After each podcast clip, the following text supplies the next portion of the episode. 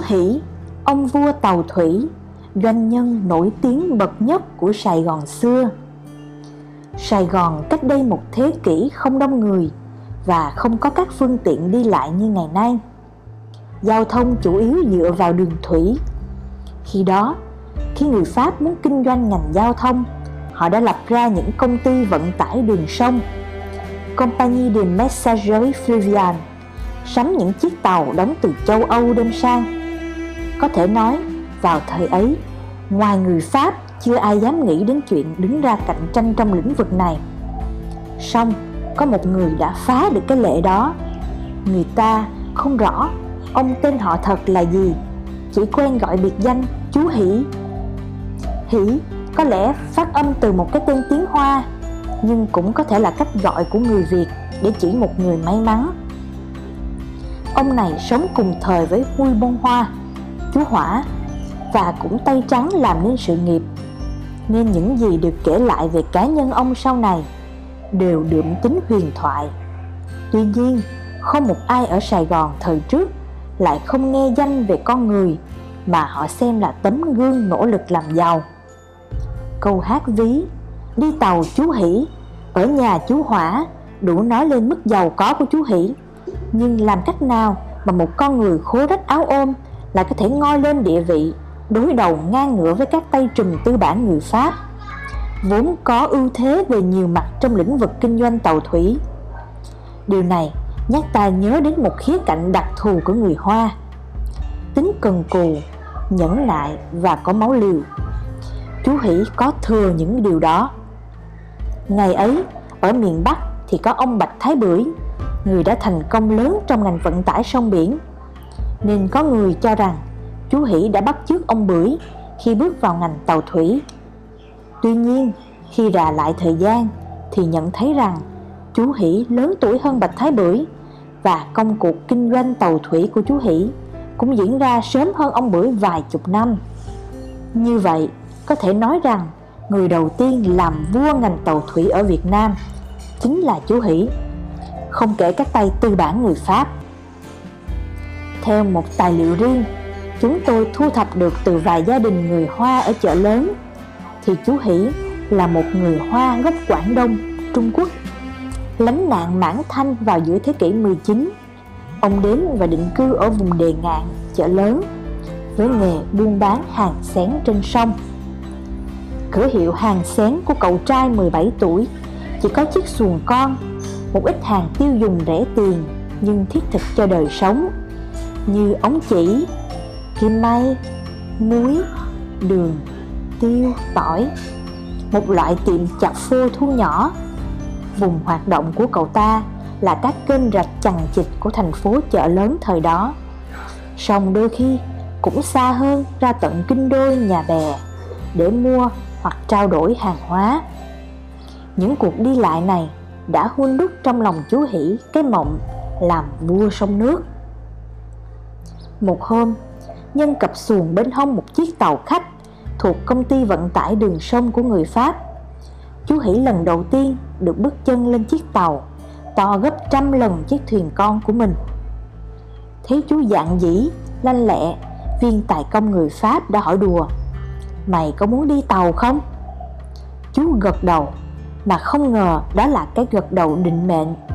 Bởi vì chỉ sau đó vài hôm, qua sự giới thiệu của viên tài công, chủ tàu người Pháp đã đồng ý nhận cậu trai người Hoa đó vào làm chân hỏa đầu vụ trên tàu Pháp. Trong ba năm đi khắp các miền sông nước Nam Kỳ, đôi khi còn lên đến tận Nam Vang, Phnom Penh, chú Hỷ đã được mở tầm mắt, được thấy một tương lai khác rộng lớn hơn là nghề bán hàng xén trên sông của mình nhiều. Và cũng chính trong những ngày này đã hình thành giấc mơ trong đầu chú Hỷ được làm chủ những chiếc tàu xuôi ngược khắp nơi. Thời đó, năm một nghìn tám trăm tám mươi ba đến năm một nghìn tám trăm tám mươi bốn, sở hữu các đội tàu thủy ở Nam Kỳ là công ty Messagerie Fluviale, tàu chạy sông, về sau đổi tên là Compagnie Saigonne de Navigation, do một người Pháp nhiều thế lực là Runwayf làm chủ. đội tàu của công ty này chạy khắp Nam Kỳ lục tỉnh Nam Bộ và Nam Vang, do các tài công được thuê từ Pháp sang. Bọn này tuy lái tàu giỏi nhưng thường được trả lương rất thấp, nên sinh ra chán nản, phục vụ khách không tận tình. Có người lại nói rằng do phải kiếm ăn thêm ngoài đồng lương chết đói, nên bọn tài công và em Úc thường hay vận chuyển lén lút các hàng quốc cấm như thuốc viện đem từ Campuchia về tiêu thụ ở Sài Gòn. Nhận biết điều ấy, chú Hỷ nảy ra ý nghĩ: tại sao người mình, chú tự coi mình là người bản xứ, người Việt, không đứng ra cạnh tranh ngành này? Với một ít vốn dành dụm được, cộng thêm tiền vay mượn, quyên góp từ đồng hương, đầu tiên chú Hỷ xin mua một chiếc tàu sắp đến ngày trồng hành. Tàu cũ, dùng các tàu này chứa phân trồng rau, trồng hành của công ty mà chú đang phục vụ. Người Pháp thấy chú có ý định đó thì cho rằng chú điên, nên mới đồng ý bán cho với giá rẻ mạt, thậm ý muốn làm cho chú hết vốn, sáng mắt ra. Tuy nhiên, khi người Hoa muốn làm ăn thì một mảnh vẽ rách cũng có thể biến thành một bức gấm hoa. Khi mua được chiếc tàu cũ, chú Hỷ xin nghỉ việc để làm gì đó chưa ai biết.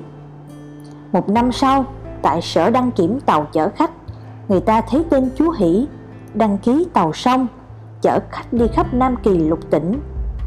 Lão chủ tàu người Pháp Runwayf phì cười, tuyên bố với thuộc hạ cho nó chết nhăn răng, vì lão ta nghĩ trong lĩnh vực tàu thủy không ai có thể cạnh tranh với người Pháp. Nhưng thật bất ngờ, chỉ sau khi hạ thủy vài tháng, chiếc tàu khách mang tên Nam Lanh, Rồng Nam của chú Hỷ luôn đầy khách, hơn hẳn lượng tàu khách của tàu Tây. Điều gì đang xảy ra vậy? Đây là câu hỏi mà Runwayf đang muốn được trả lời. Thì ra rất đơn giản, khách Việt đi tàu Nam Long được tự do, thoải mái hơn, và nhất là giá cả rẻ hơn. Hỏi tại sao dám cạnh tranh kiểu đó? Chú Hỷ đáp: sở phí của mình thấp, khách của mình lại bình dân, nên phải lấy giá thấp thôi. Còn hơn thế nữa, khách đi tàu của chú Hỷ sẽ được chăm sóc kỹ hơn, ăn uống hợp khẩu vị hơn, đặc biệt được ghé bến theo yêu cầu của khách. Tàu Tây chỉ ghé bến chính, không ghé bến dọc đường, mà người Việt mình thì lại thích được lên xuống theo nhu cầu.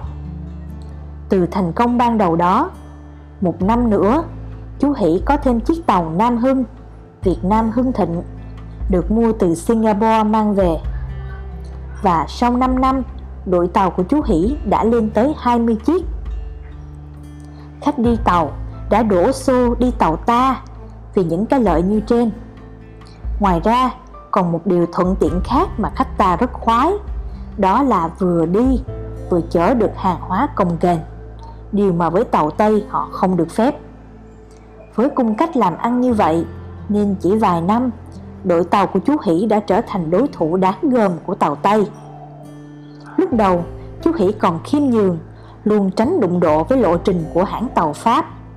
Song dần dần, do thấy đã đủ lực, chú Hỷ chơi tới bến luôn, chẳng cần kiêng dè gì nữa. Hễ nơi nào có tàu Pháp chạy thì có tàu Nam Lanh, Nam Hưng. Từ Sài Gòn đi Mỹ Tho, Vĩnh Long, Cần Thơ, Long Xuyên, Rạch Giá, Châu Đốc, Cà Mau, Bạc Liêu, Sóc Trăng, Nam Vang, đâu đâu cũng có tiếng súp lê, tiếng còi báo của tàu chú Hỷ. Cuộc cạnh tranh đã ngang ngửa. Và thật bất ngờ, ngoạn mục, cho đến những năm cuối thế kỷ mười chín, tàu của Compagnie Saigonne de Navigation đã phải né tàu của chú Hỷ để tránh cảnh xách tàu không mà chạy. Ta đã thắng Tây một keo quá đã, nhưng nhiều người Nam Bộ lúc đó nghĩ vậy. Chú Hỷ đã trở thành ông vua tàu thủy một cách chắc chắn. Vào những năm đầu thế kỷ hai mươi, tại khu phố Quên của Sài Gòn, tức tập trung nhiều ngân hàng gồm tứ giác Nam Kỳ khởi nghĩa, Hàm Nghi, Pasteur, bến Chương Dương ngày nay, đã hình thành một thị trường chứng khoán không văn tự, không quy ước chính thức, nhưng các tay mại bản hàng đầu gồm người Pháp, người Việt, người Hoa đã mặc nhiên công nhận công ty tàu thủy của chú Hỷ là một trong bốn công ty hàng đầu của Sài Gòn thời ấy. Ba công ty còn lại đều là của người Pháp. Nghe nói đã có vài tay môi giới chứng khoán từ Hồng Kông sang có ý định mua cổ phần của công ty chú Hỷ, nhưng ông vua này đã thẳng thừng từ chối với lời khẳng định: tôi đã tự tạo ra được nó, tất phải giữ được nó bằng sức của mình. Giới tư bản Pháp lúc ấy cũng không vui gì khi thấy cái gai trong mắt mình. Họ cố gắng bành trướng trong lĩnh vực tàu thủy nhằm chèn ép thế lực của chú Hỷ, nhưng vẫn không sao thực hiện được trọn vẹn ý đồ. Cho đến chiến tranh thế giới lần thứ nhất năm một nghìn chín trăm mười bốn tới năm một nghìn chín trăm mười tám, ở Nam Kỳ vẫn còn ưa chuộng phương tiện đi lại bằng tàu thủy của chú Hỷ. Chỉ đến khi Sài Gòn và các tỉnh có đường giao thông bộ như ô tô, tàu hỏa thì ảnh hưởng của tàu thủy mới giảm dần. Chú Hỷ qua đời vào đầu thế kỷ hai mươi, sau đó con cháu ông tiếp tục nối nghiệp, và nghe nói phải tới thời điểm sau này thì việc cổ phần hóa công ty tàu thủy của chú Hỷ mới được thực hiện. Nhưng nghe đâu bởi cung cách làm ăn chia năm xẻ bảy nên dần dần sự phát đạt không còn cao nữa. Tuy vậy, tiếng tăm của chú Hỷ vẫn còn nguyên. Người dân Sài Gòn, chợ lớn mỗi khi nghe nhắc đến tàu thủy thảy đều nhớ đến chú Hỷ. Thậm chí ở nước ngoài cũng có người biết tên chú Hỷ. Năm một nghìn chín trăm sáu mươi mốt, một tờ báo ở Singapore khi viết về vận tải thủy ở Đông Nam Á đã có nhắc đến một ông vua tàu thủy ở chợ lớn mà họ gọi là Sri. Phong ông ngang hàng với nhiều ông vua sông nước khác ở châu Á.